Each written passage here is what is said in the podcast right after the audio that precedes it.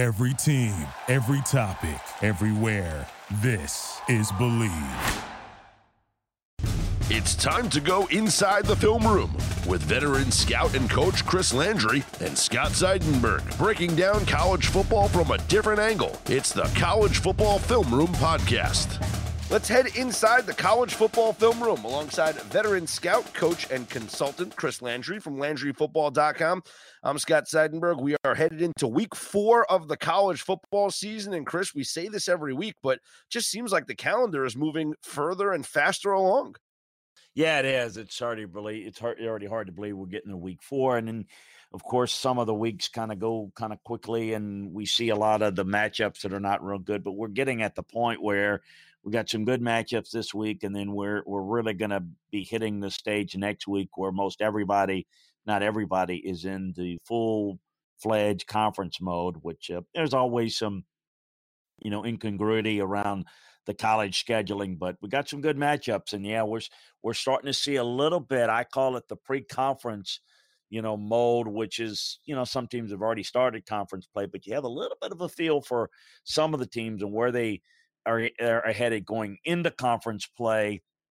But we're going to really start to figure out in these next two or three weeks kind of where teams are or where teams are not. Well, Chris, at the end of a hard week, it's great to sit down, take some time off, and watch some football. Game winning touchdowns on two minute drives, running backs racing down the sidelines with no one to stop them. There's nothing else like football, and there's no better way to make the games even more exciting than to bet on them. So do the smart thing and go to mybookie.ag. No one gives you more ways to win than they do.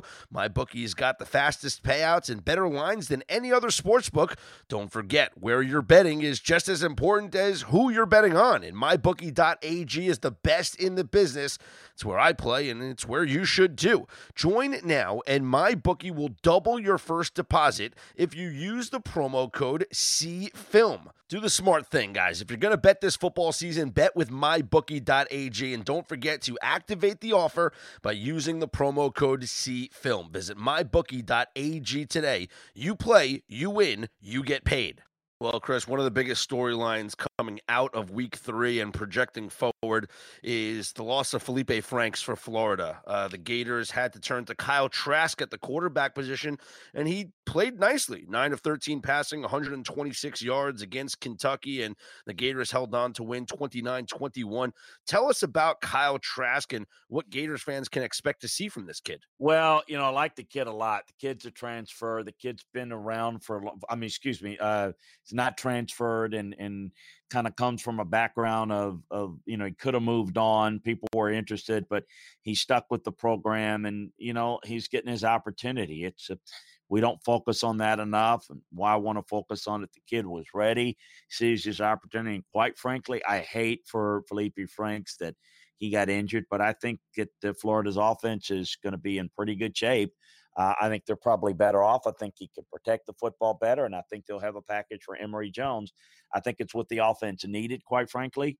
Uh, n- not the injury to Franks, but I, I, I'm listen. I think there are limitations, but I think that uh, Dan will do a good job with them, and um, you know, I'm curious to see how this will will develop here. They've got to get more out of that offense if they're going to be successful against the likes of Auburn and uh, an LSU, where they're going to have to score some points.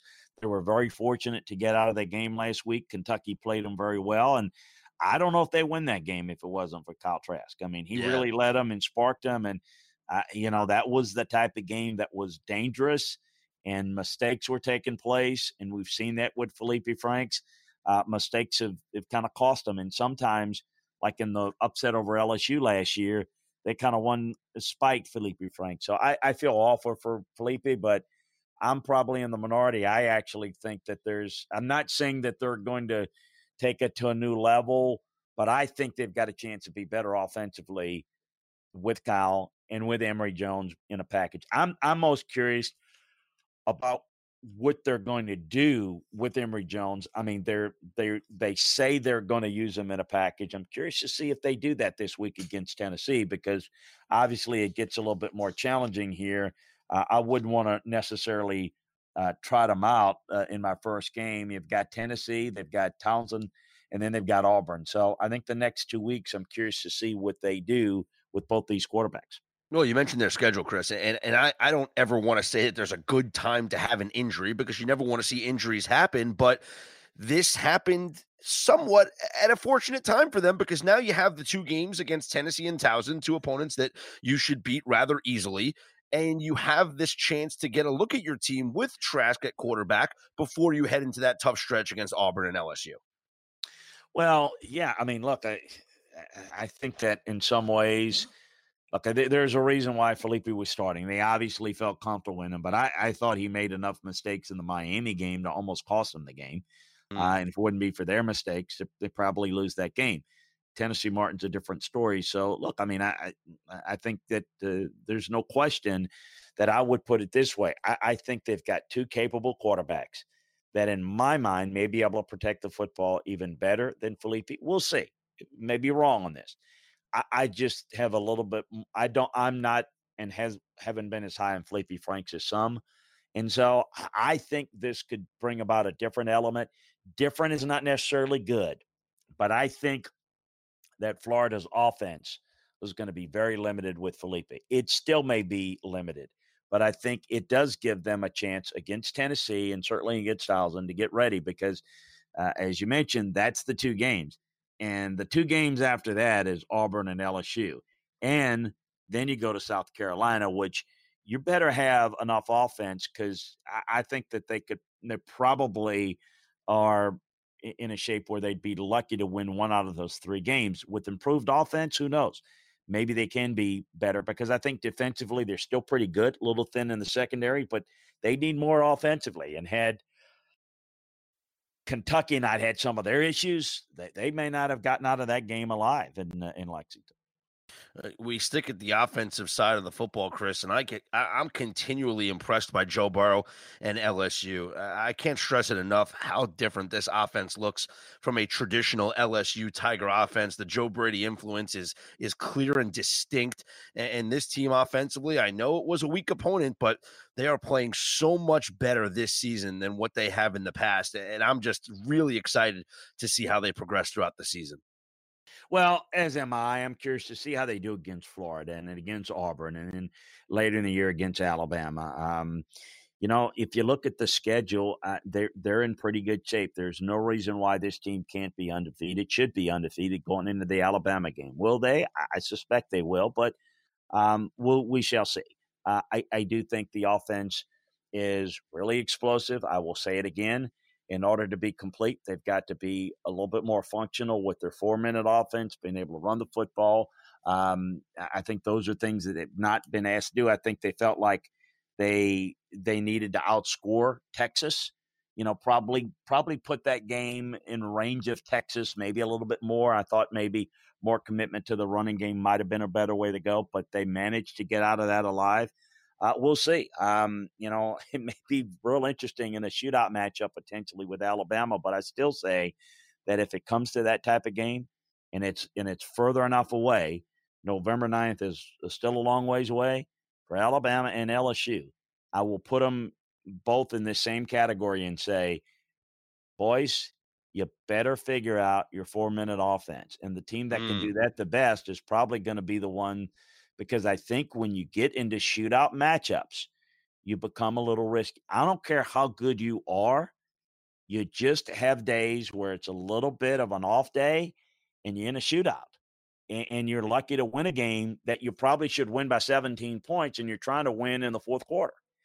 And so I, I just think that LSU certainly, let's say, compared to Florida and Auburn, which is the two toughest games they've got to play prior to the Alabama game.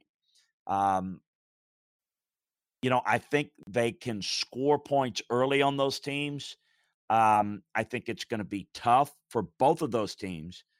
Are going to be on the road in Tiger Stadium to to score enough points to win that. But you know, if LSU continues their fast pace, then all of a sudden, you know, one of those teams can control the football on you. You got a tired defense. Then you then I think you kind of take take the advantages you have and neutralize it. I just believe that you score points out of the passing game, but I think you win games offensively out of the run game and, and hmm. controlling mm. that side of it. And that protects your defense. It keeps your defense fresh. So I I think big picture, LSU's fine. I think they're in good shape. I think they win their games. I think the same thing with Alabama. I think they're on a collision course. But I think who's the best team, who's the best that comes out of that is going to be what I just said. The team that maybe can control it the best. Otherwise, it's a shootout game. And quite frankly, that's the case, neither one of them might be able to handle Georgia in the end, you know, because Georgia is the type of team that to me is a line of scrimmage team. They're better at the line of scrimmage than Alabama and LSU at this point, and their ability to work play action.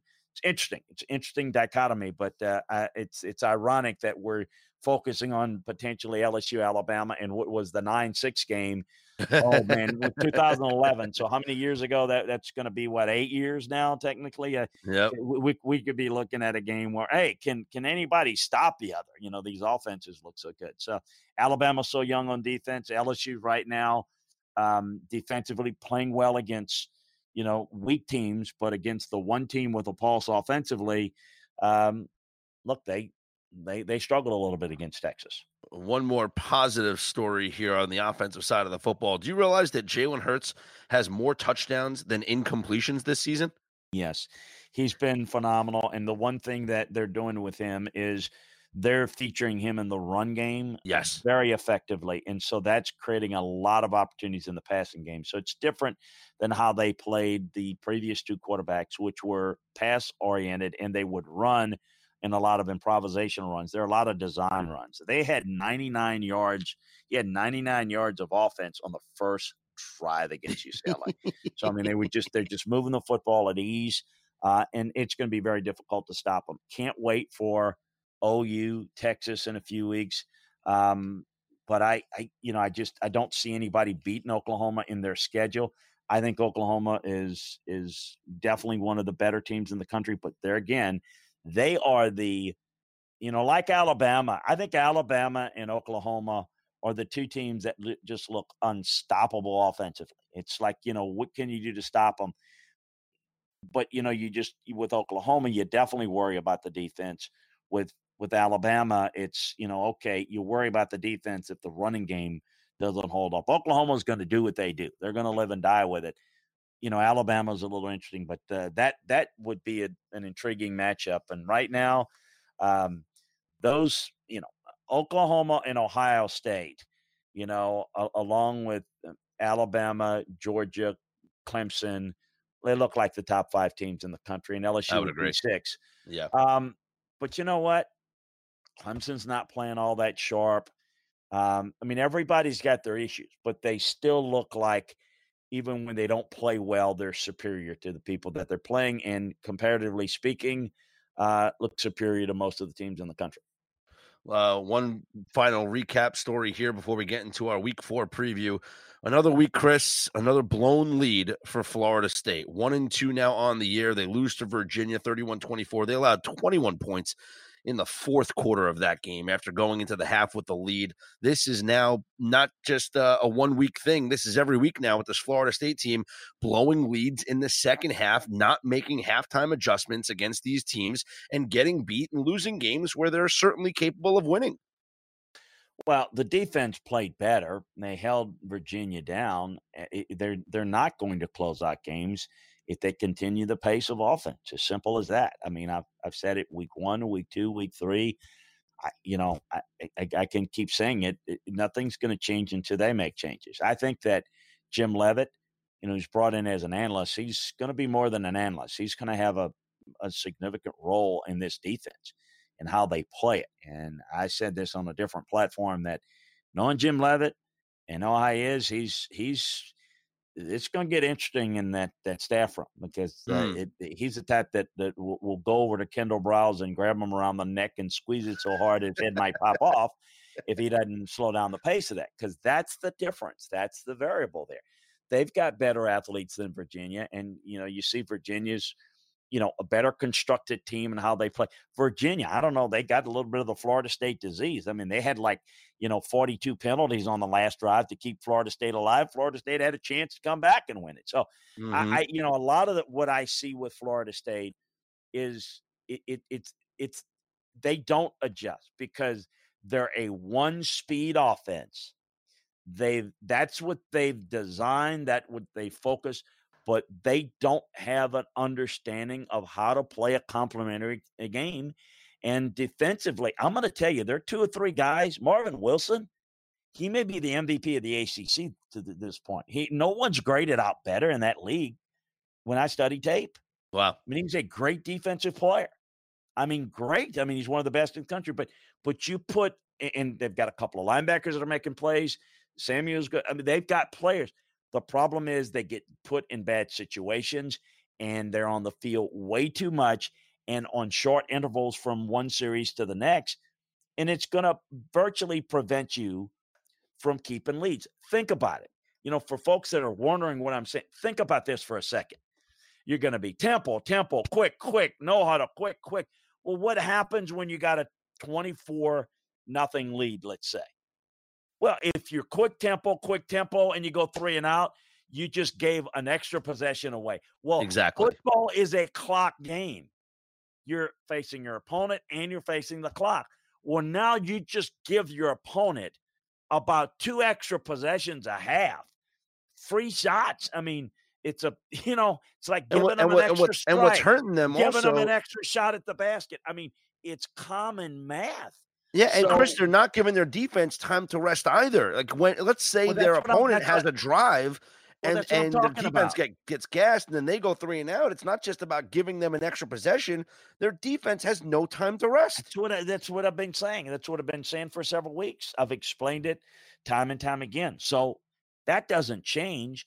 The only variable you have if you're Florida State is is the opponent good enough to take advantage of those opportunities. So, you know, this week Louisville's probably not good enough to be able to take advantage of it. So, oh boy, they made improvements. They win this week. Well, no, not really. And I'm not saying that Louisville can't play well. UL Monroe did it and Mhm. that's a team that got a, a bunch of possessions. Well, guess what?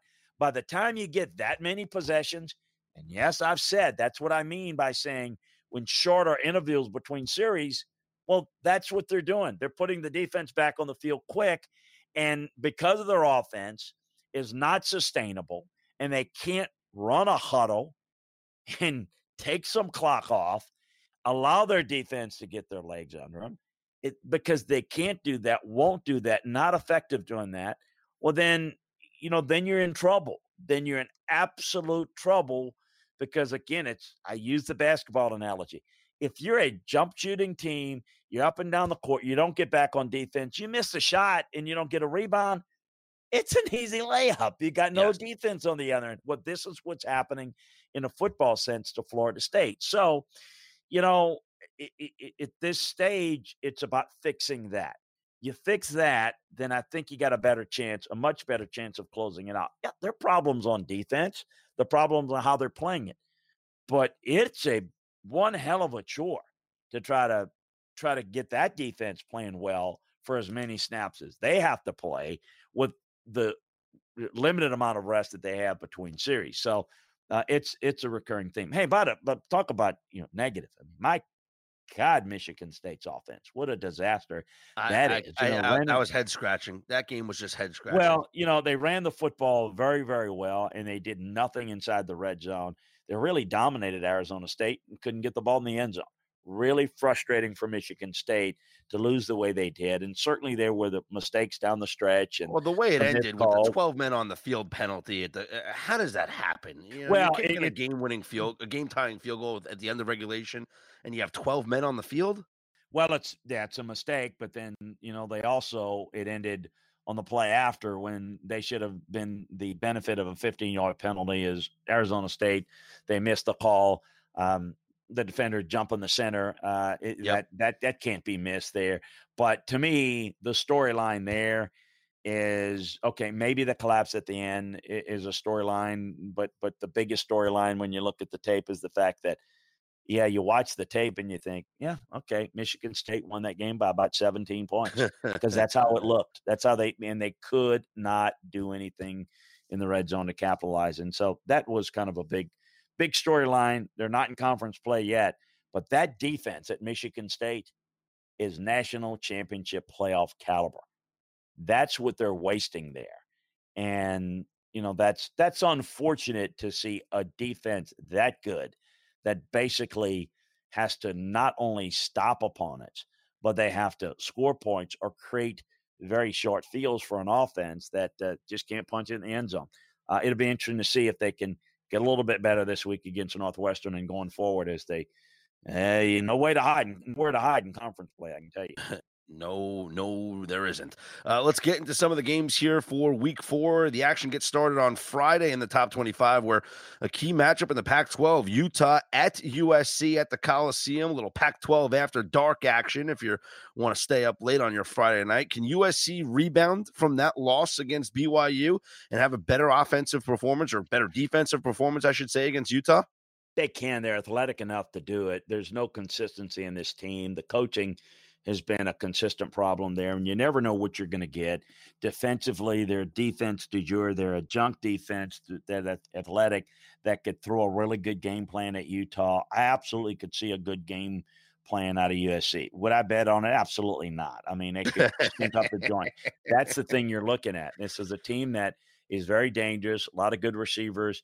But uh, you know, BYU did a really good job. You're you're going to see a better version of BYU in Utah, uh, an even more disciplined version, a more talented defensive front, a team that tackles well in space. So they better get the ball out of the hands of, of, of uh, hands quickly. They have done that, but can they make plays after the catch? Not likely against this Utah defense.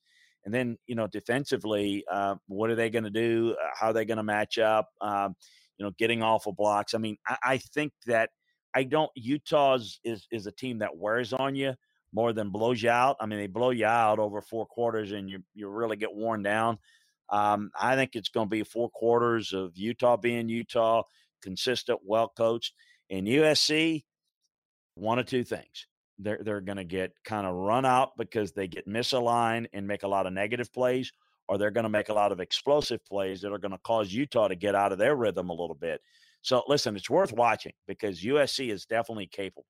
They they have the personnel to cause problems, but they're not. It's not sustainable from a week to week basis. I think we've seen it. The other alarming thing was, you know, they beat Stanford, yes, and that was impressive.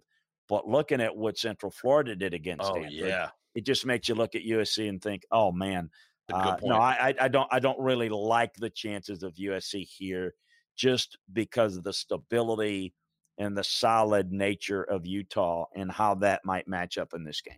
That's a good point there. When you look at the comparison, like how how impressive was that USC victory, considering what we just saw Stanford do, getting blown out by UCF. Uh, let's let's go to a big matchup in the Big Ten, Chris. A noon kickoff on Saturday. It is Michigan and Wisconsin in a game that you know could very well be an elimination game for a Big Ten team trying to get to the college football playoff. One of these teams will have a loss on their schedule, and we all know how uh, tough that's going to be for a Big Ten team to, to have some losses on their schedule. Can Wisconsin do enough to hold off Michigan's offense, which at times this year has gone missing? Yeah, you know, listen, I think they can, but um, you know, a couple of things that jump out at me. Wisconsin hasn't really been tested. Um, they've been really sound. I mean, they've they've not they've been mistake free. I mean, so you play, you know, outmanned opponents, but you shut them out. You don't make mistakes. They don't get first downs. They the teams against them don't convert their on third downs.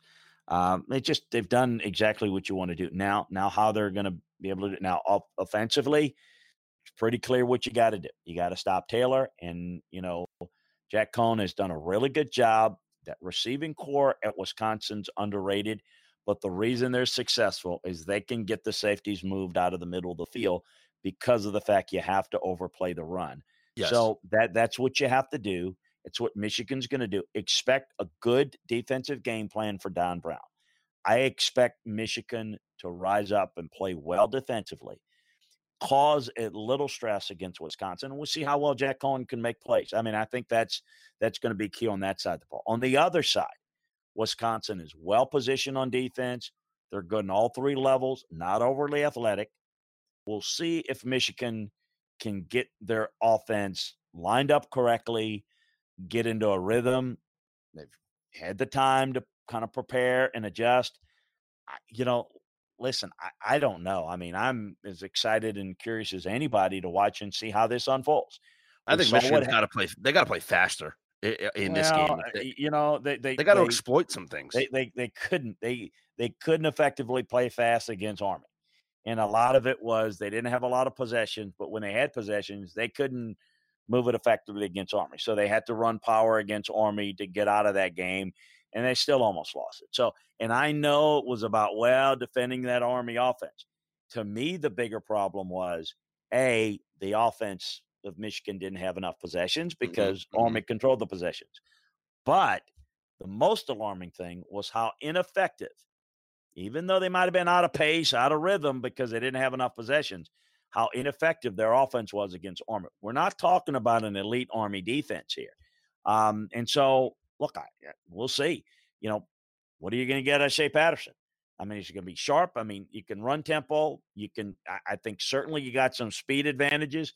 You've got some receivers that you can take advantage of. But if Patterson's not sharp and they're not running the foot, uh, they're not uh, throwing the football effectively and accurately, it's going to fall apart and it's going to crater on them. Because I agree with you. I think the advantage they have offensively is to get Wisconsin into some pace, to get them to make plays in space. I look at Wisconsin as the as a better team at the line of scrimmage well positioned. And if you try to run at them, then you're not going to have a lot of success. I do think that Michigan has to spread out Wisconsin and they have to be effective doing it. Agreed. not just about scheme, but it's how you execute the scheme. We know what Michigan wants to be, what they're trying to be. That doesn't mean anything if you don't execute it. And so if they don't execute it, what do they do? Where do they go? I mean, I think those things are real pertinent questions to ask and how much have they grown from that Army game? Because you put that behind a really good performance, no one is talking about that. Then all of a sudden, Michigan is back into the discussion and people talking. I'm not buying into Michigan long term. I don't think they match up well against Ohio State, mm-hmm. but that is that is not relevant at this stage. What's relevant is can they take care of this matchup? Which you're correct. It's a big matchup. It's the toughest opponent that they'll face. They've got Iowa at home in a couple of weeks, uh, and it's the toughest opponent they play until like they go to Penn State and Notre Dame in uh, mid to late October. So we're talking about you know a Michigan team that has a chance to be unbeaten going into that stretch, or licking their wounds after a loss and trying to figure how to get things right against Rutgers so that they don't drop another one to Iowa. This is a big game for them. And for Wisconsin, it's certainly big. Um, it's not a West game, but is a game that counts towards winning the West. Yes. And so uh, I think it's I think it's really huge. I think it's I think it's the most intriguing matchup of the weekend in terms of its importance. One and two that it's conference importance, and three, I think it's evenly matched. Now I think most people would say, "Ah, oh, seen Michigan, they're not any good. Wisconsin's blown everybody out. It's a mismatch. I don't see it that way. I think Wisconsin could win it. I think I'd give a, Wisconsin a little bit of edge at home, but I do think the, the the biggest thing that would hold me back on Michigan is just I don't know what they're going to get execution wise out of their offense. Uh-huh. But I do think that Michigan, you know, with a clean game. See, Michigan's made tons of mistakes. They can't have that and beat Wisconsin. But if they play a clean game, I think they can make a, a, lot better game of this than people think. And it would not surprise me if they went on the road and won. Um, but I guess in some ways I'd be surprised if they play a really clean game on offense because they've been so inconsistent thus far. Yeah, I would agree with that point. Uh, let's move along to Auburn against Texas A&M in the first real road test for Bo Nix. You know, the first game of the season against uh, Oregon was on a neutral field, and you had fans from both schools there. This is his first true road test against the 12th man at College Station. It's one of the toughest places in the country to play. Can he handle? I guess we, we don't know because we haven't seen it. Do you think he can handle this atmosphere? Well, you know, listen, it's it's not about him. They're not going to put him where you know you, you put him in a situation who's got to drop back, throw the ball. That's not what they do. That's not what they want. Uh, can he handle the situation? Well, yes, he can do his part. And what is his part? they the tempo is gradually gotten a little quicker and he's become a little bit more comfortable. I think they can move the football against A&M's defense effectively enough, but it to me the thing that jumps out at me against Auburn is that their offensive line, a senior, a veteran laden offensive line, it's not played all that well. And that is the key. They've got to be able to, you know, be able to pace people with the run game. And if they can run the football, I think Bo will be fine. If they don't, and Bo's got to throw it a ton, then it's not going to be real successful. But I think the advantage here is the matchup is most intriguing is the game of opposites. I think that uh, Auburn's defense is really, really good. And I think A&M's offense is good. I know it didn't look good against Clemson, but that's going to be a real challenge. And I think that you're going to see a better A&M performance at home offensively.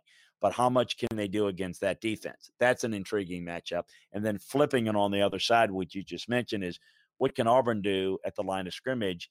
They've got to play better. You can move the football against this – A&M's defense. But I got to tell you, this A&M defense, I thought played very well, all things considered, with no support against Clemson. So, look, I, I think if you, you're looking at the game of strengths, you know, you, you definitely look at Auburn defensive strength over A&M's, um, you know, defense. But I do think that the the quote unquote weakness, if you want to call it that, could be very well that a&M's defense might be able to hold up pretty well at home. Maybe that's a slight edge in this one, but I, I think this is maybe the second most intriguing matchup of the weekend in terms of style versus style, strength mm-hmm. versus weakness, and vice versa. I think this matchup's really good. And again, a conference game, which is going to at least kind of, you know, with the schedules that both have, neither one are going to factor into the West race, but certainly could have an impact, and obviously the overall record. Um, you know, with, with with both of them having to play, you know, Auburn, excuse me, Georgia and Alabama. Um, you know, and Auburn having you know a tougher little, uh, uh, uh, you know, a tough stretch of their own, and A and M even have uh, Clemson that they played. Um, this this certainly could have an impact on their overall record and the quality overall of the season and the, the type of bowl game and so on and so forth. Saturday night, Chris, it's the first top 10 matchup, non conference, being played in Athens in 53 years. Number seven, Notre Dame. Number three, Georgia. The Bulldogs are 14 point favorites in this game. If that tells you anything about these two teams and what uh, Vegas thinks about them, this is going to attract national attention because you know, regardless of how Notre Dame actually plays on the field, they carry all the hype in the world behind them. Are they in for a rude awakening in Athens? I think they they are. Um, I think Ian Book's going to have to have a fantastic game. I don't think he's going to get enough support in the run game. So I think what they're going to have to do is they're going to have to work the quick pass game. Ian Book's going to have to. Uh, I don't know that the receivers are going to be able to help them enough vertically, but they're going to have to make some big plays downfield. So they're going to have to really spread out Georgia's defense and make them cover, you know, horizontally, vertically as much as possible to stay in this game. Um, Georgia's not played anybody yet. Mean, they've kind of welcomed to the season. They haven't done anything. I know Notre Dame hasn't really played tough schedule yet, but at least Louisville was was something. It's just this is just the first real look at both of these teams this year. I think Georgia's quite a bit better. I think Georgia's better at the line of scrimmage both ways. Uh, I think they're just really good on the offensive line. Now, Notre Dame's defensive front's good, so that's a matchup you want to watch. But I think, you know, what Georgia's doing is running a lot of power. They're getting, you've got to set the edge because, man, they've got underrated speed um, to hit the C gap and really test you, you know, your lane integrity, your ability to set the edge defensively. It's it's a huge challenge. He'll gash up the middle. And then I think Fromm is outstanding as a play action passer. And yeah, the young receivers are really starting to develop. Um, they've got some matchup advantages that Georgia has in the passing game, but they get you biting up on the run. You've got to suck up against that run. And I think that's where they beat you. Look, Georgia hasn't done anything yet. Notre Dame hasn't done anything yet. We'll learn a lot, but I think I think at the end of this game, it's going to be a statement game for Georgia. I think they win. I think they win going away. And I think now we're going to have the talk as we do, the overreaction after one week. mm-hmm. oh, it's Georgia one. Did they two? Do they look better than Clemson now? And all that talk doesn't, which doesn't really mean a whole lot. No. Maybe it matters in terms of comparison against Clemson because they don't play them.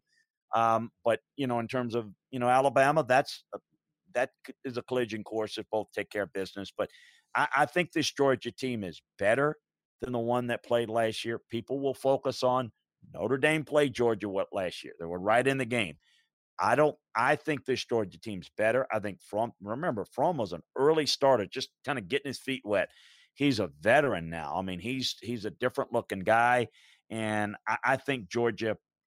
I think Georgia wins going away. I'd be very surprised if this is a close game, a one possession game in the fourth quarter.